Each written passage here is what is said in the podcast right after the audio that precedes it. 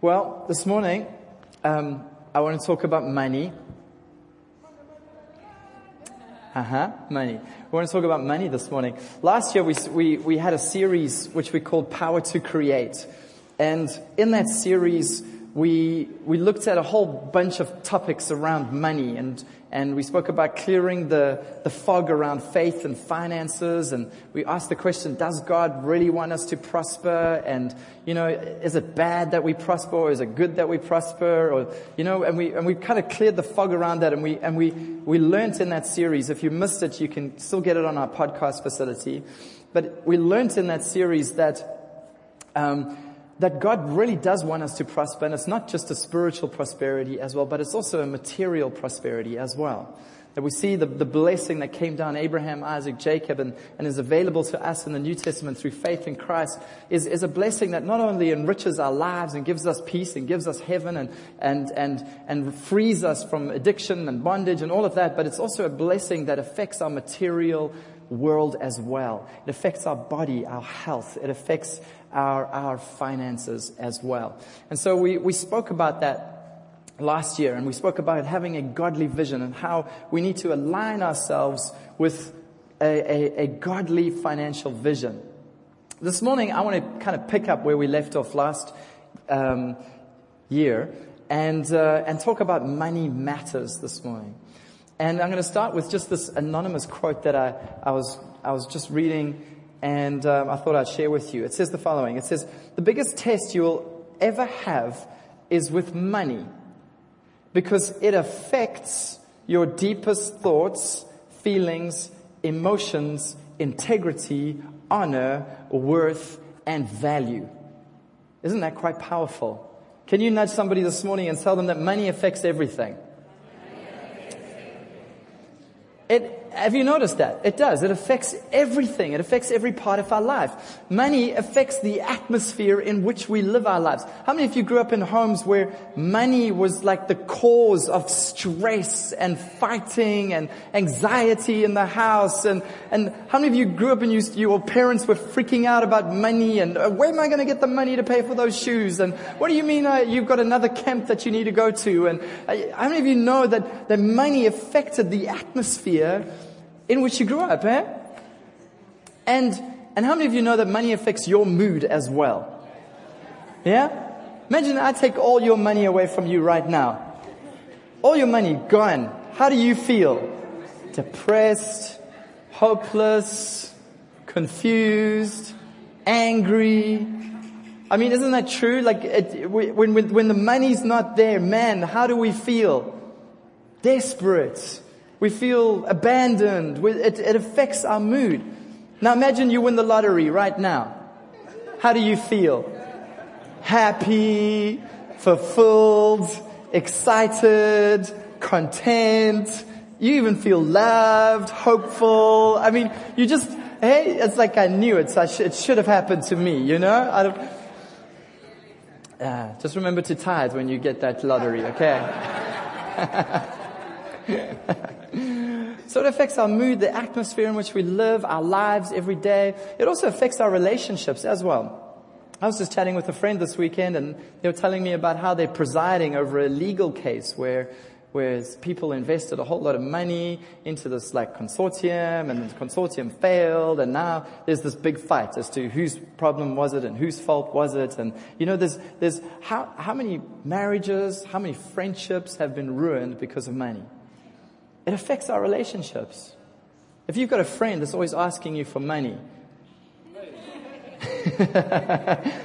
does it, does it affect your friendship with them? It kind of does, hey? Or what about that friend that you loan stuff to and then they never give it back? You know? It, it, or with those people that say, yeah, I'll pay you and then they never do. It affects our relationships with each other. It affects our friendships. Um, they say in marriage, that like the, there's the top three in marriage, but the top one in marriage, it, the cause for most stress and fighting in a marriage is, is money. It's we're fighting over money. To the point where some couples cannot talk about money at all. They like separate bank accounts. You pay these bills, I will pay these bills, and we'll see each other at the end of the month. That's how they roll. Because if they have to start asking each other, well, how did you get that? It's just suddenly there's just going to be this huge problem and, and fight. And, and that why? Because money touches every part of our lives. It affects us. You know, there's that famous quote where it says that if you touch a man's wallet, you touch his heart.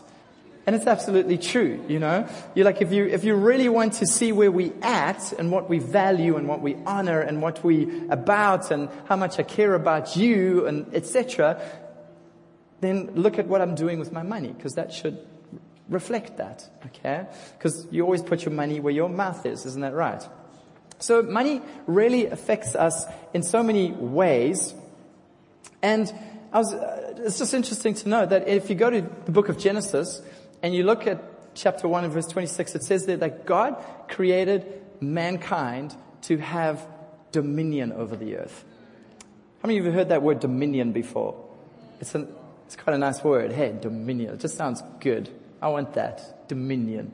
It, it's a, it's, it's, if you look at it, it's, it's like a, a word that you, um, it's like a word of royalty. Um, it's like kings have dominion. It means to exercise authority over. It means to rule over or to have control over. And while we've been pretty good at um, getting control over many things in this world, the one thing that seems to escape our dominion, our control, and our authority is this thing called money. Have you noticed that money is very slippery? we never seem to really be able to get our hands on it. We never seem to really be able to take dominion over it. It always seems like it's out of our grasp, out of our reach. We never have enough of it. We can never get enough of it. And the stuff that we do get of it kind of just goes on things and we don't know how it goes on those things. How many people have you, how many times have you said, it comes in and it goes out. I just don't know where it goes. Or you finish paying one expense and suddenly there's another expense to pay. And it's almost like there's this, there's this money cycle. Like money has its own mind. You know, and, and, and, and we hear people saying this all the time. I don't know where it all went. You know, you look at your wallet, you fill it with some cash, you draw out of the ATM, and then you get like to week two and it's like, what happened to it? You know, it's gone. It just kind of has this mind of it, its own. It just walks out. It just goes where it wants to go. And the problem is this, is that if you have something that affects your life so much and you do not have authority over that thing, you have a problem. You have a very big problem. This thing affects us so much and we don't have a handle over it. We don't have dominion over this thing. We, so we have a big problem. It means that money is ruling over us. It's dictating our mood. It's dictating our relationships. It's dictating how we spend our time. It's telling us we're not telling it. It has dominion over us. We don't have dominion over it. It's kind of like, I don't know if you've ever been sick before and, and, and you, you've never been able to find, and you go to the doctors and they can't diagnose what the problem is. Anyone ever had that? It's like a really horrible thing. I remember many years ago, I was sick, like really sick, and the doctors couldn't diagnose it. And I go to this doctor and you say it was this, and you take treatment for that and it does nothing. So you think, okay, this guy doesn't know what he's talking about, let's go get a second opinion, and you get another diagnosis and it's still not the same thing, and you're searching the internet and you're trying to find out, you're looking at all the symptoms and you, you can't figure out what the problem is, and so you can't deal with it, and in the meantime, you've got all the symptoms of it. And it's the same with money, is that often people don't know what their problem is with money. They just got the symptoms of money. It's, just, it's not there. It's affecting their mood. and they don't know whether it's budgeting, whether it's vision, or whether they're not giving enough, or whether they're not saving enough, or whether they're spending it on the wrong things, or maybe they're making wrong choices with their lives. And to compound the issue, it's not something that we really like to talk about as well. Because there's so much shame that goes with it. We're ashamed. You know, how many of you like, like to sit with somebody and say, hey, check out what I earn and look at my debt as well?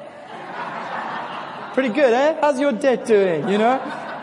It's not really like something that we like to share or talk about like our money is like it's private and, and you know if, if we share it with people then you know they're going to think different of us or bad of us or whatever and so it's kind of like this this monster that we deal with on our own it's like this hidden monster and it's horrible and it's ugly and it results in uh, typically three behaviors towards money. Here, here are the three behave, typical behaviors towards money. This is the first one.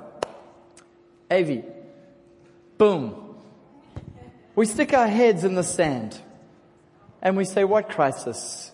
You know, I don't want to think about it. I don't want to talk about it. I don't know how to deal, deal with it anyway. So what do we do? We just stick our heads in the sand. And that really means we just, we try and forget about it. We just try and get on with life and not worry, just ignore this thing called money and, and the problem that it is to us. Because we know we talk about it and all these emotions surface and all these feelings come out about it. So we just stick our head in the sand. Or maybe you're like this person this morning. You have the Cinderella syndrome. What is the Cinderella syndrome? The Cinderella syndrome is, is, is where one day my Prince Charming will come. One day I will win the lottery and everything will be okay. One day I will get a pay increase and then everything will be okay. One day I will get that dream job and then everything will be okay. One day I'll land that tender and then everything will be okay. And you wait for that one day and you live with the chaos that is there right now. You dream about a future, but there's nothing that you're going to actually do towards that future. Or maybe you like this person over here. Or can we call it a person? You are defeated. You are defeated when it comes to money. You're, you're just slayed by this thing. You know, you, you've tried to budget and then like three months later you're like, what was I thinking? I can't spend that much money on food fail. Or what was I thinking? I thought petrol would be like this and you failed at it. You tried to budget, then you tried to save. You opened that savings account. Mm. Where is it now? 0.0.0. Hey? You tried and you failed. You thought you could get there, but you didn't get there. And so what happens is you end up defeated. You feel like giving up. You just feel like this thing is impossible and you cannot get a hold of it. This morning, I want to breathe some hope into you if you're in any one of these categories. All right. I want, this is the word for you this morning. Take dominion over money. Take dominion over it. And we're going to share this morning, I'm going to share some practical steps that you can take and implement in your life, which if you do, this thing can go from being a monster to something that you actually got a handle on. Amen? All right. Take dominion. Nudge somebody, tell them, take dominion over money.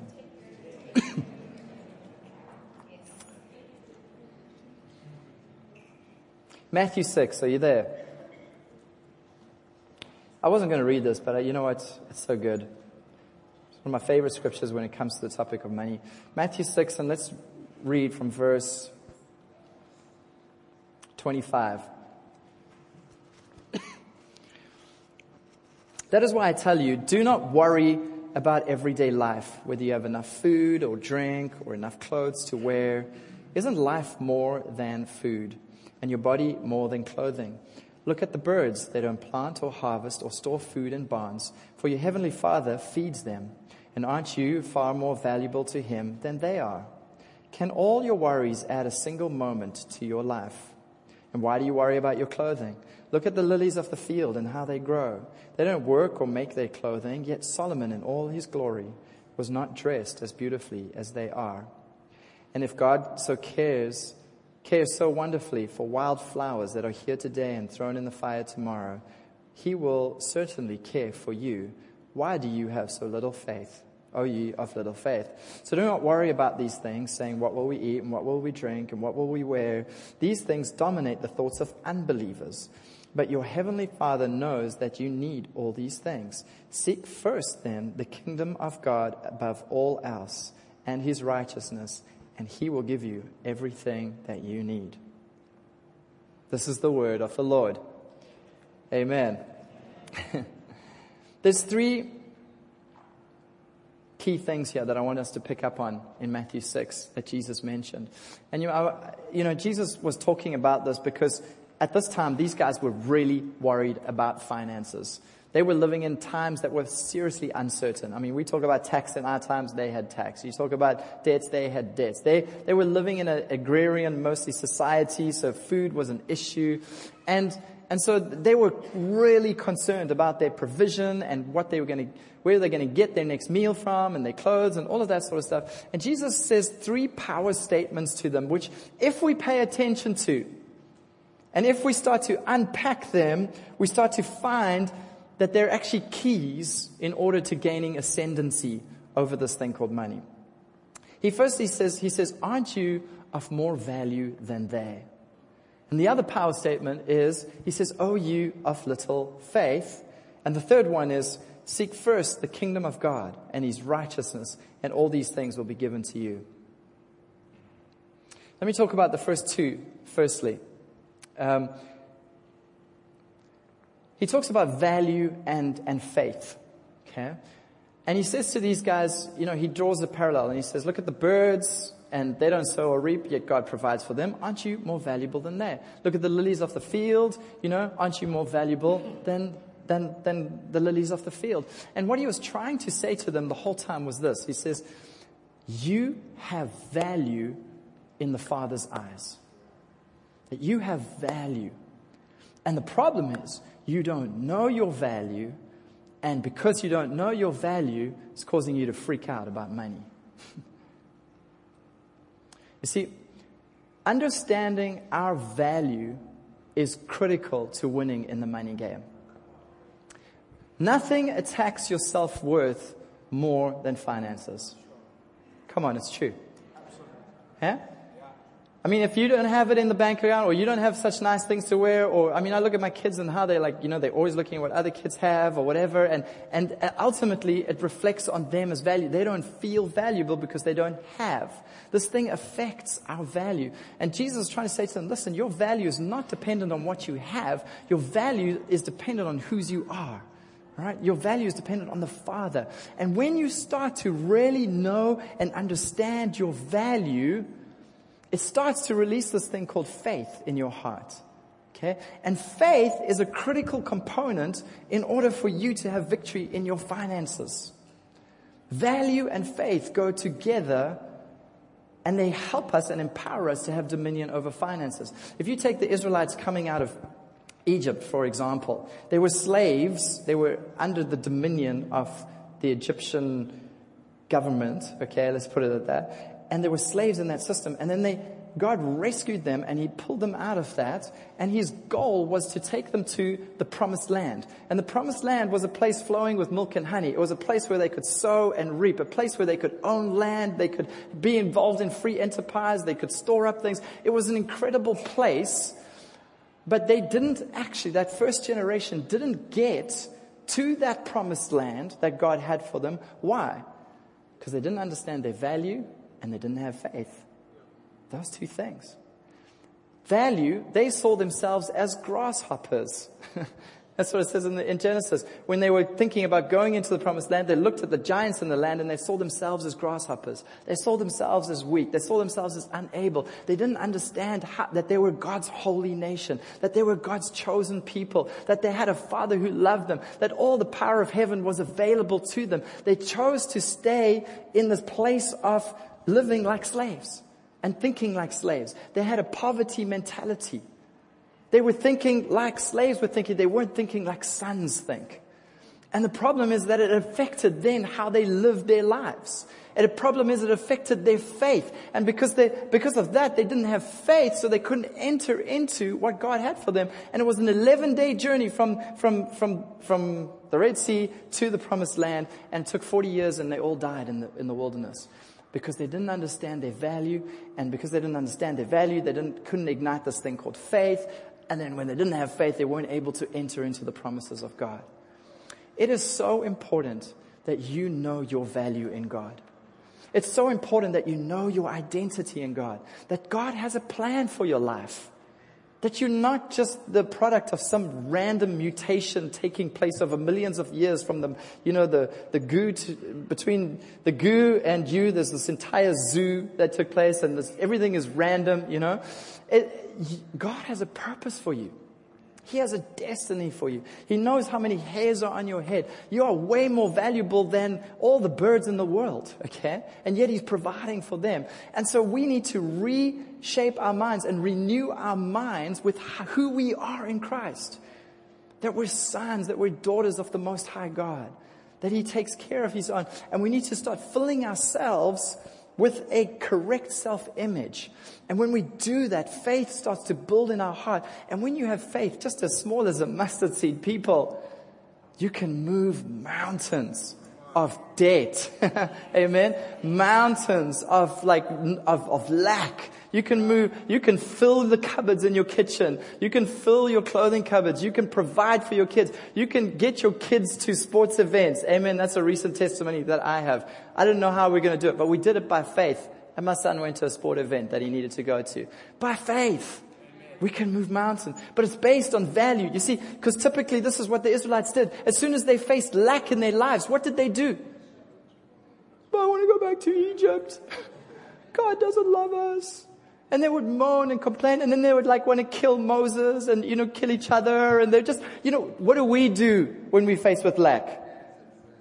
The same thing. Come on! Am I the only one here this morning? We all do that, don't we? We do that. As soon as there's a lack or something, we immediately start doubting God's love for us. We immediately complain or sit, sit next to, you know, Langa, ish, things are tough, bro.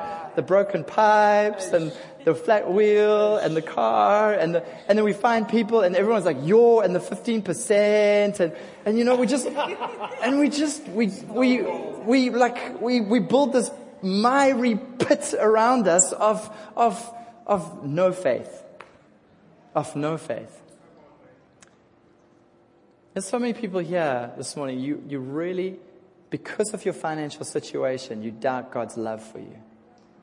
And that's exactly what the Israelites did when they came out of Egypt. They doubted God's provision, God's power, because of the lack that they were faced with. So, what do we do when we face lack? We remind ourselves of who we are, of whose we are, and we start to exercise our faith. Listen, you're never going to get dominion over this thing called money until you get that thing right. Until you understand your value and you start to exercise your faith you start to take faith and you start to go, right, I'm going to work this thing. I'm going to pray the promises of God. I'm going to stand on the word of God. I'm going to confess the word of God. I'm going to speak life over my cupboards. I'm going to speak life over my kids. I'm going to speak life over my body. I'm going to start to put the word to work in my life. You'll, you, you will not win over money if you cannot do that. You will always be under the power of this thing. And the truth is you, you're way stronger than it. The seed of faith that you have is so powerful inside of you. God has given you a measure of faith and it's so powerful inside of you. You can move mountains, man. You can see some, uh, how many of you, you, when you think about the future, you know the things you should have, what you should be driving, where you should be living. You've got an idea, huh? Couple of us. Come on. Come on. Come on by faith. By faith. And the circumstances are going to come and they're going to say, oh, there's this bill or there's this thing. And what are you going to do? You're going to immediately, your self-worth is going to get attacked. And when your self-worth, your value gets attacked, then your faith dries up and then you in doubt. And you're in the miry clay again. Okay? And you know what? God is so good, He still rescues us out of that. I don't know who I was talking to uh, this about the other week. I can't even remember. Now my mind's like full of panados at the moment. Am I rambling? Am I fine? You, you're, you're okay. All right. Because I feel like I'm in a fishbowl and anyway, um, now what was I talking about? I was, oh yeah, I was talking about somebody.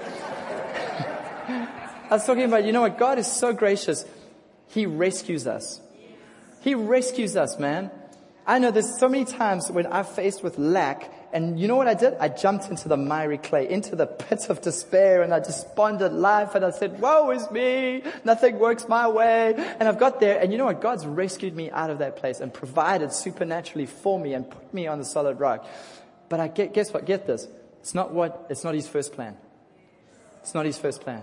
His first plan is that you would start to exercise your faith and you would start to declare the things that aren't as though they are.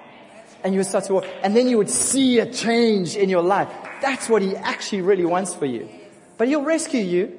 You know, he will rescue you. He'll save you. You are, I'm telling you now, he loves you that much. He will always save you. But his first prize, man, he, he wants you to exercise your faith. Amen. That's why he's talking to these guys. Oh, ye of little faith. Oh, ye of little faith. Don't you know your value? Don't, and I'm asking you the same this morning. Do you know your value? And do you know the power of this thing called faith? The next thing he said to them, seek first the kingdom of God and his righteousness. If you want to get dominion over money, you have to get first things first. Okay? What comes first in life? God and his kingdom. It's just the way it is. It's kind of like if you, in the morning, and you, men, you know, a woman as well, I guess, you know, you, you're putting your shirt on in the morning and you're half asleep, and if you grab a button over here and put it in, right? And then you start going up, and then how many of you have found that you somehow, you, you skew, you aimed at the wrong button? It's much easier if you start at the top. You find the top hole and the top button, and you put that one together, and then everything else goes in order, okay? It's the same with our finances. We have to put first things first, okay? Proverbs 3 says the following. It says, honor the Lord your God with, the, with your possessions and with the, say it? Come on, say it out loud. The, of all your increase. So your barns will be, come on, let's read it. So your barns will be filled with plenty and your vats, your vats will overflow. There's blessing when you do what? Honor God with the first fruits. What does that mean? That means pay your tithe. What is a tithe? The tithe is the 10% of your income, alright? And the first thing you do is you put that into God's kingdom, alright? And where's the best place to do that? Your local church, because that's the expression of God's kingdom coming to the earth. All right? So you take your tithe and you put that in and you say, Lord, I thank you that as I pay my tithe and as I put you first in my life, I can expect the rest of the blessing on everything else that I have. Get that right and you will start to experience the blessing of God in your life. I mean, I've spoken, I was telling this Christian, person who's been a Christian for a long time and they said this, you know, I've always struggled to tithe. Always. It's been such a, like a, ah, if it goes, then what will I have? And we can identify. We all know. I mean, some of you have really got it down. Awesome. You know, some of us, we, we really struggle with this thing. And they said this. They said, you know what the worst part about it is? It's not like that I feel guilty and whatever and that I know better. The worst part is that I don't feel like I can put faith towards the blessings that come from tithing. Guys, go read the blessings of tithing. Bring the full tithe into my house that there would be abundance, that there'll be food in my house and you will see that the, I will give the rain in its season. I will, there's so many blessings that come from putting God first in our lives. When we put Him first, then we can put our faith on the blessings and the promises that He has. If you're not putting Him first, then you can't really go and claim this. You can't really go and say, God, you thank you that you're going to fill up my bank account. When you know you're not honoring Him with the first fruits of your life. Yeah? Okay. So, and remember, faith is the key thing here. Faith is the key thing. And if you, if you're a regular tither, awesome. I want to encourage you some of it, you know, with, with, me, it's, it's a debit order that goes off every month. It's like the, I know that my salary normally comes in by this date and I schedule a debit order on that date for my tithe and it goes in. And I, and I don't think about it. For me, and that's, we've been doing that for years, but for me, I had to be reminded that there's blessings attached to that because it just became this automatic transaction and I forgot about it. And I had to remind myself, I was reminded by someone's preaching that that we need to have faith around it too. It mustn't just be this like duty or this obligation or something. No, it's a joy. It's a privilege to sow into God's kingdom in the city of Durban. Amen. And see his kingdom come here. and there's blessings attached to it. And therefore I must apply faith to it. It's not just a transaction, another thing on my statement that I know I need to, but it's faith that I need to put behind it. You still with me? Amen. So put first things first. What's the second thing you should do to get dominion over finance? Well, the second thing you should do is you need to pay yourself. After you've paid God, pay yourself. You work so hard for your money. You labor eight hours a day, five or six days a week, and some overtime here and there. You are sitting in a, you've got bosses that remind you of parents. You've got, you know what I mean? You, you, it's tough out there, you know? um, and it, what, what should you do once you know you've got first things first, right? The second thing is pay yourself. What does that mean? That means, does that mean you can go out and buy those new shoes that you really want or that new gadget that's out there or, you know, that car or those new clothes? No. That doesn't mean pay yourself. Pay yourself means save money. Save. So you pay God first, and then you, ah, look at this. Now you're all like, ah, you were giving me the opportunity, you know, uh, to go and spend that cash I knew I could spend. No, no, no, no. The next thing you do is you save. Okay? Now I know, look, I could see just by this reaction, you, you guys react the same way my kids react when I say they need to save their pocket money. Like I give them their, you know, their whatever, what do we give them? I don't even know. It's like a hundred rand or something like that a month. Okay. And then we say, okay, this is your tithe. And then this is for savings. And then they look at that money and they go,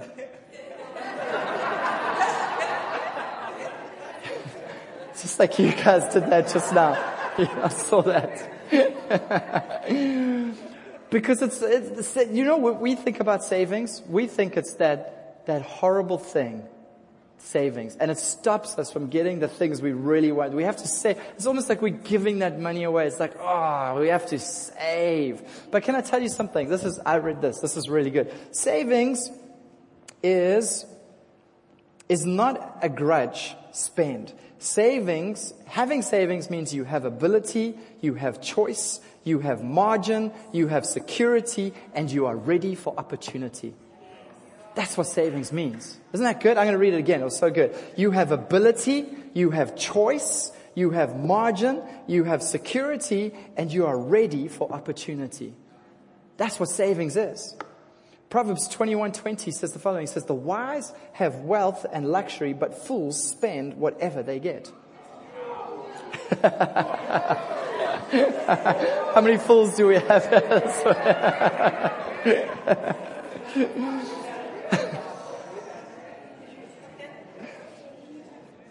You know, the implication of the scripture is that the, the wealthy got that wealth and luxury, the wise got that wealth and luxury by not spending everything that they got. That's what that scripture is saying. They got what they have by not spending everything they got. So listen to this. If you put 10% into God and you put 10% into savings, and I'm not talking about savings to spend, okay? Like, you know, like you're going to save for a fridge or whatever, you know. I'm not talking about that. I'm talking about savings to stay savings, to stay savings forever. In other words, it's generational wealth. It's money, and the only objective I have with it is that it will be laid up for my children and my children's children. That I, that I'm gonna grow.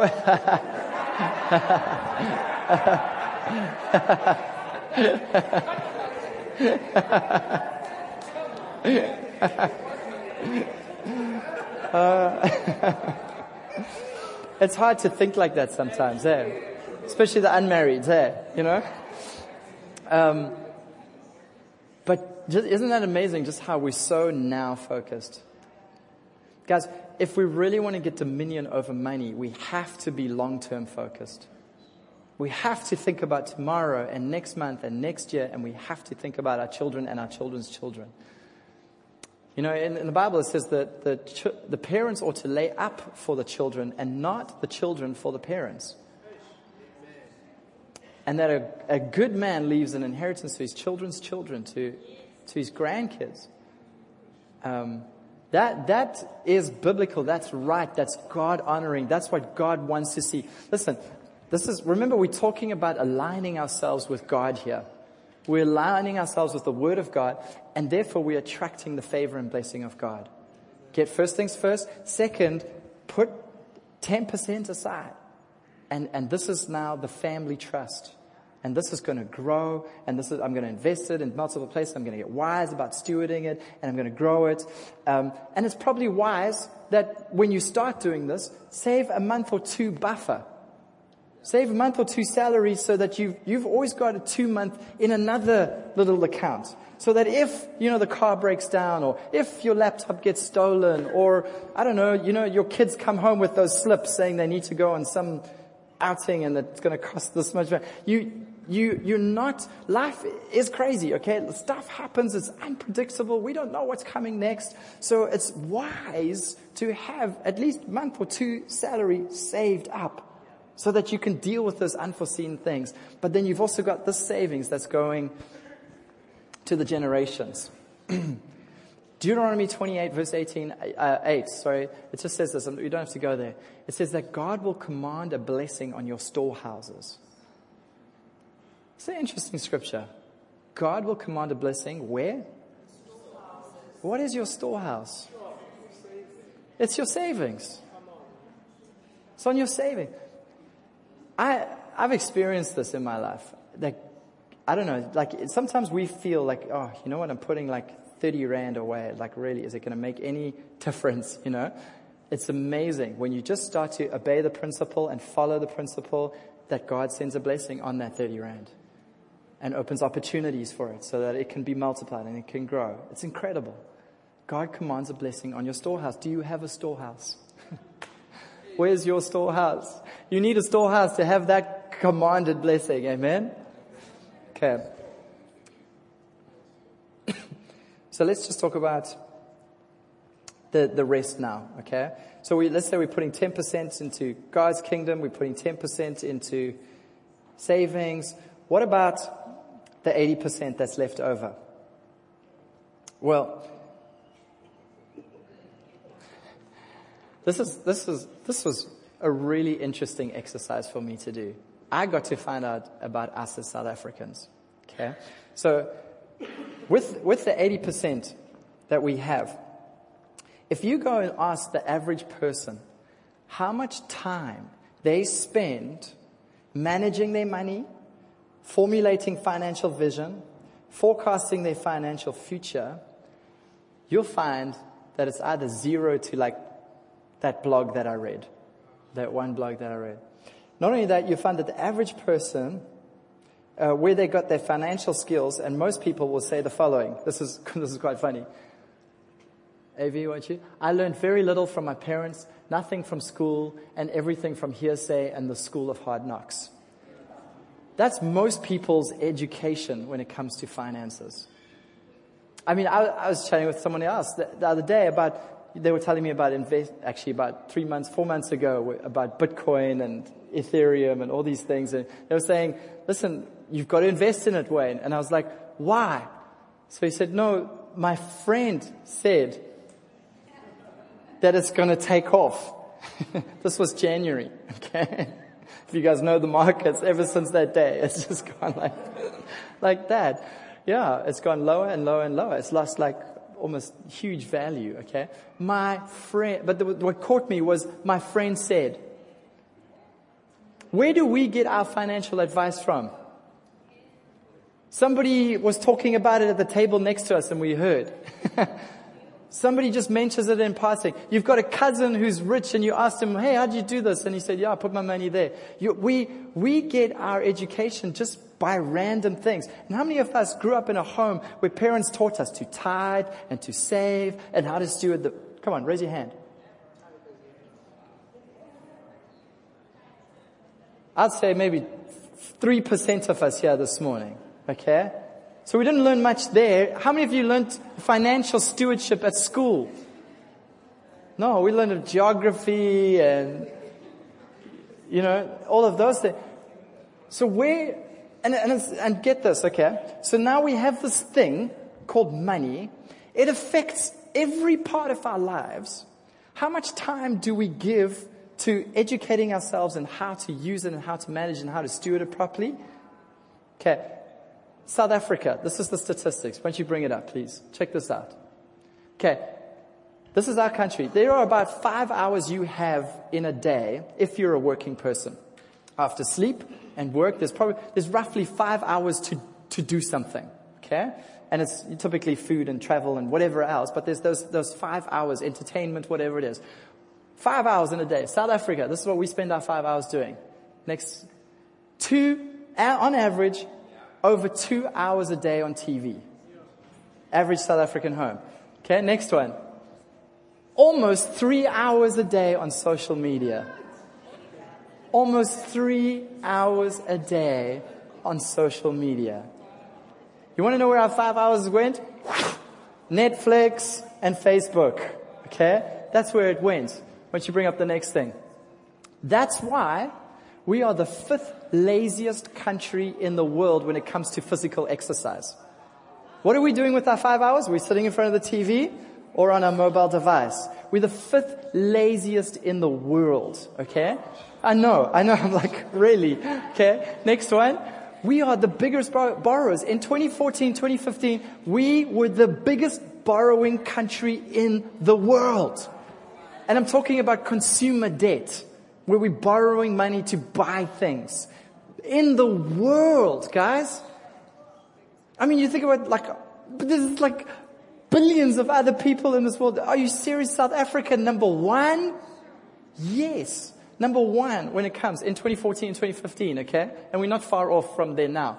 And we've got the lowest savings in the world. Seriously. And people say, well, uh, people have argued and said, well, that's because we don't earn as much. India earns less than us. China earns less than us. China, average savings 50% per household. India, average savings per household 30%. So we can't say it's because that's how much we earn. Okay? So you can get this on Stats SA, okay, and go check it out. But now this, now this, you want to know why we the fifth laziest, the biggest borrowers, is because we're not spending our time on money and managing our money. Okay? so, now you're all like floored. What's more likely to affect your future for you and your family? Is it the way you manage your money or is it going to be the latest Netflix series? Is it going to be the financial health of your family or another YouTube video? It's, it's just logical that if this thing affects us so much that we should be devoting time to learning how to manage it properly. We should. We shouldn't be sticking our heads in the sand. We shouldn't be lying on the floor defeated. And we shouldn't be dreaming about one day getting more money. Right? We should be practically learning how to steward our money properly. What should you be doing to steward your money? Three things. Three things you should be doing. Firstly, you should be accounting for your money. Okay? And this can, this, I'm not talking about hours. I'm talking, this could be like, you know, half an hour a week. All right? Or, or maybe two hours a month or something. What, what are you doing when you're accounting? You are checking your balances, paying your accounts, categorizing your expenditure, downloading bank statements, seeing how you've done, seeing how your, your investments are growing. Um, and in order to do that, you're going to need a system. You need some software, you need an Excel spreadsheet, you need a budget, you need, you need to spend some time on these things. Some people have envelope system. Who uses the envelope system? I respect you people. That's, that's one thing I could never try to do, right? Tried and failed. All jars or uh, different accounts, okay? Whatever, find what works for you and put some sort of accounting system in place. Secondly, you need to do some forecasting. And this could just be like half an hour a month or an hour a month where you sit down and you look at the month ahead and you predict your expenditure. You know, if you sit down and you look at what's to come, things won't catch you by surprise. And you won't feel that pressure and that stress and that anxiety of being, getting hit with all these bills. If you just forecast yourself properly.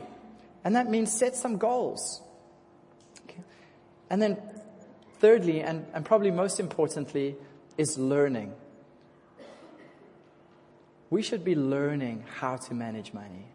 We should be subscribing to a blog or doing an online course or you know, learning how to generate pass- passive incomes or stocks, markets, investments, bonds, interest rates. We, all these things, we need to learn how to do these things.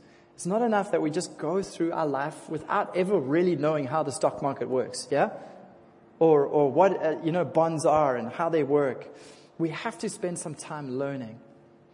You know, if you did, if you did an hour on that every week, if you just said, you know what, one hour every week, I'm just going to learn about money. Pick a topic and you're just going to learn. Let me tell you something. You will be empowering yourself and your children and your children's children. And you will be getting dominion over this thing. The Bible says this, my people perish for a lack of knowledge. It's true. We need knowledge, man. We need to know some stuff in order to be able to do some stuff. And when you get to the average person, you'll find that their financial skills or their financial knowledge is seriously lacking. seriously, seriously lacking. And it's not enough just to say, well, I'm not a finance person. You're talking about your life. You're talking about your future. You're talking about your peace. You're talking about your prosperity. And also, you're talking about God's kingdom prospering in the earth as well. Can I hit home with a, like a really tough one this morning? Luke 16, verse 11 says the following. Therefore, if you have not been faithful in the unrighteous mammon, who will commit to your trust the true riches?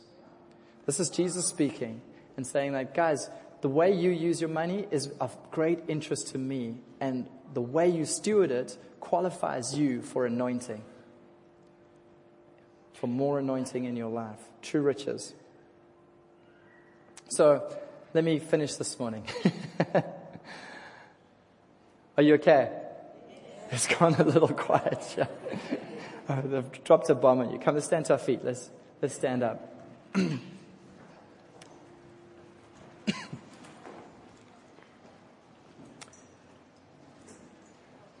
you can come and get prayer for finances, and that's a good thing.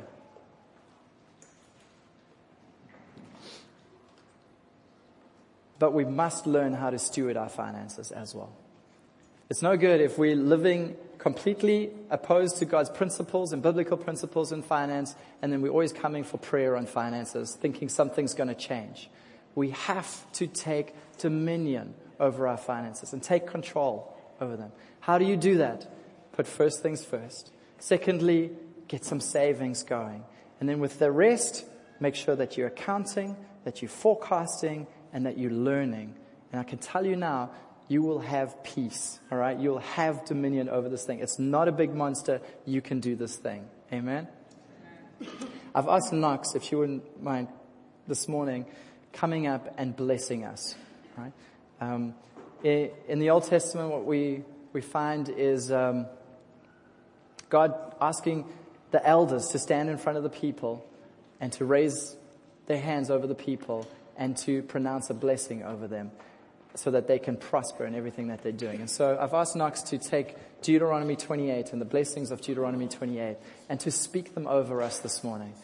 And, and as, as she prays this over us this morning, I just want you to have the heart to, to receive this morning. Maybe some of you are just feeling so defeated and so hopeless and I don't know, like you, you just don't know how you're ever going to get this thing right. Let these words wash over you this morning. Let them encourage you that you can walk out of here and you can get dominion over your finance. Amen. Thanks, Max. Okay, let's pray. Father, we thank you that you are a great and awesome God, God who desires to bless us. So this morning, just release your blessings over your people. Your blessings, Father, for us as individuals, your blessings in families, your blessings, God, in companies. Heavenly Father, we release productivity over us in the name of Jesus, that we would be fruitful in everything that we put our hands to. Father, we thank you for those uh, ideas, dear God. Father, we thank you for abundance of great ideas that align with your calling in our lives in Jesus' name. Lord, we thank you that you call us, dear God, to prosper in every area of our lives. So I release us, dear God, and I thank you for your blessings over us, dear God for supernatural connections with people that we will be able to learn from, dear God, for supernatural connection with ways in which we can learn and grow in our understanding of finances. And I thank you, Heavenly Father, for your blessings over our lives to increase, to stretch out, to, to be productive, to be fruitful, dear God, to bear fruit in every uh, endeavor that we put our hands to as we follow you directing us in our lives. Lord, Lord, I thank you for your productivity even upon our children and our children's children. Dear God, we release blessings over each one of us to be generational thinkers, to be generational doers. Dear God, Father, we thank you in the name of Jesus that we are released, dear God, to do exceptional things that will bless the fourth generation, the fifth generations in the name of Jesus. Father God, we thank you and we are released, Father God, to be exceptional in music, to be ex- exceptional in science, to be exceptional, dear God, in, in, in the medical fields, in the name of Jesus, that we are not those who only do for now, but dear God, we reproduce of our own kind. And we thank you, Lord, that we are released by you, dear God, that as we listen to you and as we walk with you, that we reproduce great things, dear Lord. Father, we thank you for, for Thank you, Father God, for, for that overflow, that we are a people who overflow. Financially, we overflow. We thank you, God, that we are ideas banks, that when people speak to us, they get ideas, dear Lord. And from those ideas, they prosper in the name of Jesus. Dear God, I release blessings upon our bank accounts, upon our, our, our yes, dear God, our bank accounts and all that we have saved, dear God. We thank you in Jesus' name that Father, you you put a blessing over all that we have put out, dear Lord. And thank you in Jesus' name that your blessing makes us rich. That's what your word says. It says the blessing of the Lord makes us rich. So Father, we thank you in Jesus' name that as we become faithful and as we put you first, dear Lord, you cause us We thank you, Father, that you cause us, dear Father, to multiply. Father God, we thank you. We thank you for the 30 fold. We thank you for the 60 fold. We thank you for the hundredfold blessings upon our finances, upon our health, upon our children, upon our homes in Jesus' name. And dear God, we thank you that we are blessed to be a blessing that everywhere where we put our, our money, dear God, your blessing follows in Jesus name. We thank you, Father. We give you the praise that you are good and we are going to see this in our lives. In Jesus name, amen.